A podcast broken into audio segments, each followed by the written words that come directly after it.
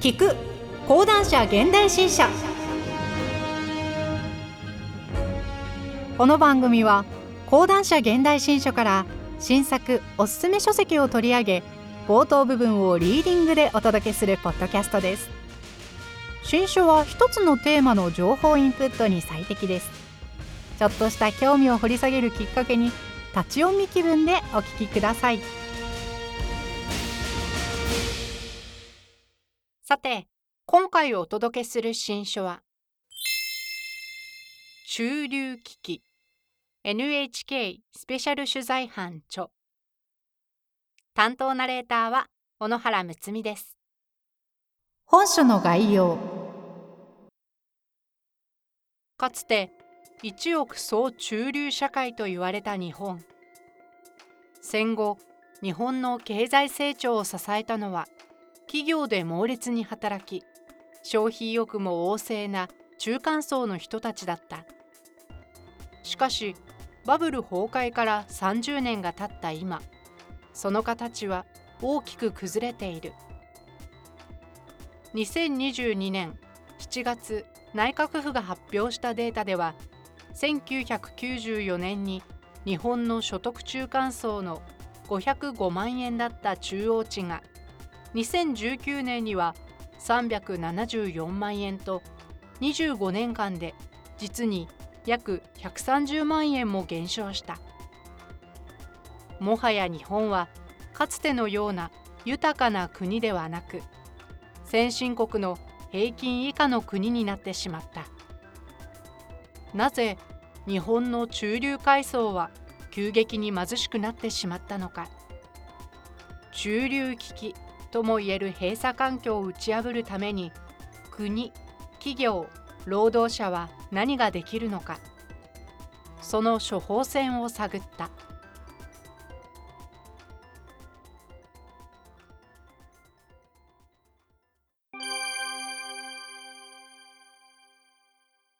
プロローグ。稼げなくなった中間層。かつて一億総中流社会と言われた日本。戦後日本の経済成長を支えたのは企業で猛烈に働き消費意欲も旺盛な中間層の人たちだった。しかしバブル崩壊から30年が経った今その形は大きく崩れている。中間層の定義は様々だが複数の専門家は日本の全世帯の所得分布の真ん中である中央値の前後全体の約6割から7割にあたる層を所得中間層としている。その中間層の所得がこの25年間で大幅に落ち込んでいる。2022年7月に内閣府が発表したデータでは1994年に505万円だった中央値が2019年には374万円。25年間で実に約130万円も減っているのだ。この間単身世帯や高齢世帯の増加など世帯構成も変化しているため単純比較はできないもののこの25年間で中間層は確実に貧しくなっている。もはや日本はかつてのような豊かな国ではなく先進国の平均以下の国になってしまった。豊かさの目安となる1人当たりの名目国内総生産 GDP を見てみると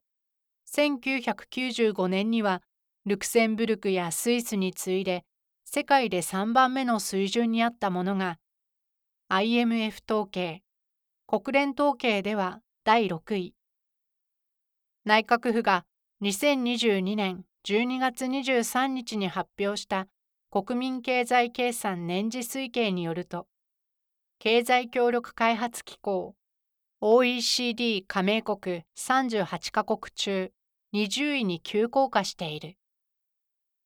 中流と思えない。2022年9月に放送した NHK スペシャル中流危機を超えてでは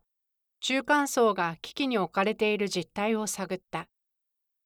今回 NHK は政府系の研究機関労働政策研究研修機構 JLPT と共同で全国の20代から60代の男女を対象にインターネットで調査を行い5370人から回答を得た。まず、イメージする中流の暮らしについて複数回答で聞いたところ、回答者のおよそ6割が正社員、持ち家、自家用車などを挙げた。その上で、イメージする中流の暮らしをしているかを尋ねると、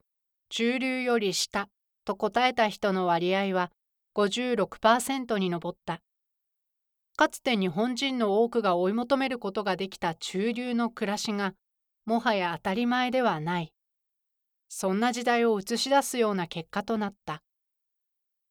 多くの人が中流の象徴と考える正社員だが、その収入はこの20年余りで大きく落ち込んでいる。労働政策研究研修機構によると、大卒正社員の生涯賃金は、1993年は男性で3億2410万円だったが、2019年には2億8780万円に、女性は1997年に2億7750万円だったのが2億4030万円となり、男女ともにピーク時に比べて3500万円以上減少したと推計されている。正社員よりもさらに障害年収が低いと推計されるのが非正規労働者だ。パートタイマーや派遣労働者など非正規で働く人の数は2022年時点で2101万人。働く人の36.9%が非正規だ。厚生労働省非正規雇用の現状と課題より。賃金が減ると、必然的に消費など日々の生活に回せるお金も少なくなる。労働政策に詳しい第一生命経済研究所の星野拓也主任エコノミストの試算によると、家庭の可処分所得は顕著な減少傾向にあるという。可処分所得とは、給与から社会保険料や税金などを引いた、いわば自由に使えるお金を指す。40代男性で専業主婦の妻と小学生の子供2人、4人世帯の可処分所得を調べてみると、1990年が576万円だったのに対して、2020年では463万円となり、年間で113万円、約20%も減少していた。2割も使える金が減れば、個人消費が低迷するのも当然だ。バブル崩壊以降、日本企業はグローバル化や IT 技術の革新といった新たな潮流に遅れをとってきた。企業が稼げなくなると賃金が上がらず消費が落ち込む。すると企業はさらに稼げなくなり賃金も一層上がらない。こうした負のスパイラルが長年続いてきた。このスパイラルは不治の病のごとく四半世紀にわたって日本経済を蝕み続け、いつしか稼げない中間層が固定化するに至った。日本の中間層はなぜ核も貧しくなったのだろうか。そして負のスパイラルから抜け出すために国や企業、そして個人は一体何ができるのか。日本人と日本経済を蝕む中流危機の病巣に迫り、再生への処方箋を探った。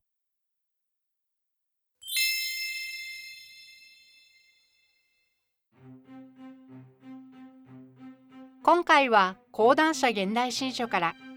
NHK スペシャル取材班著中流危機をお届けしました。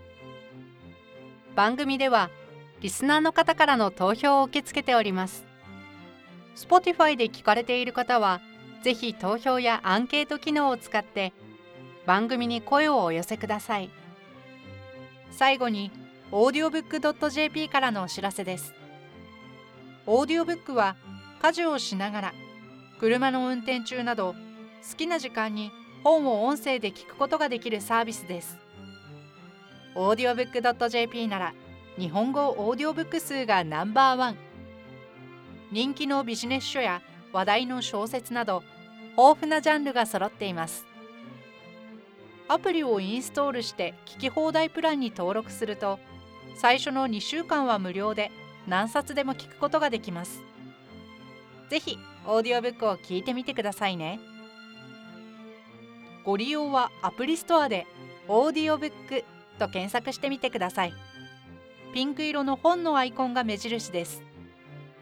こちらでもぜひお聞きください。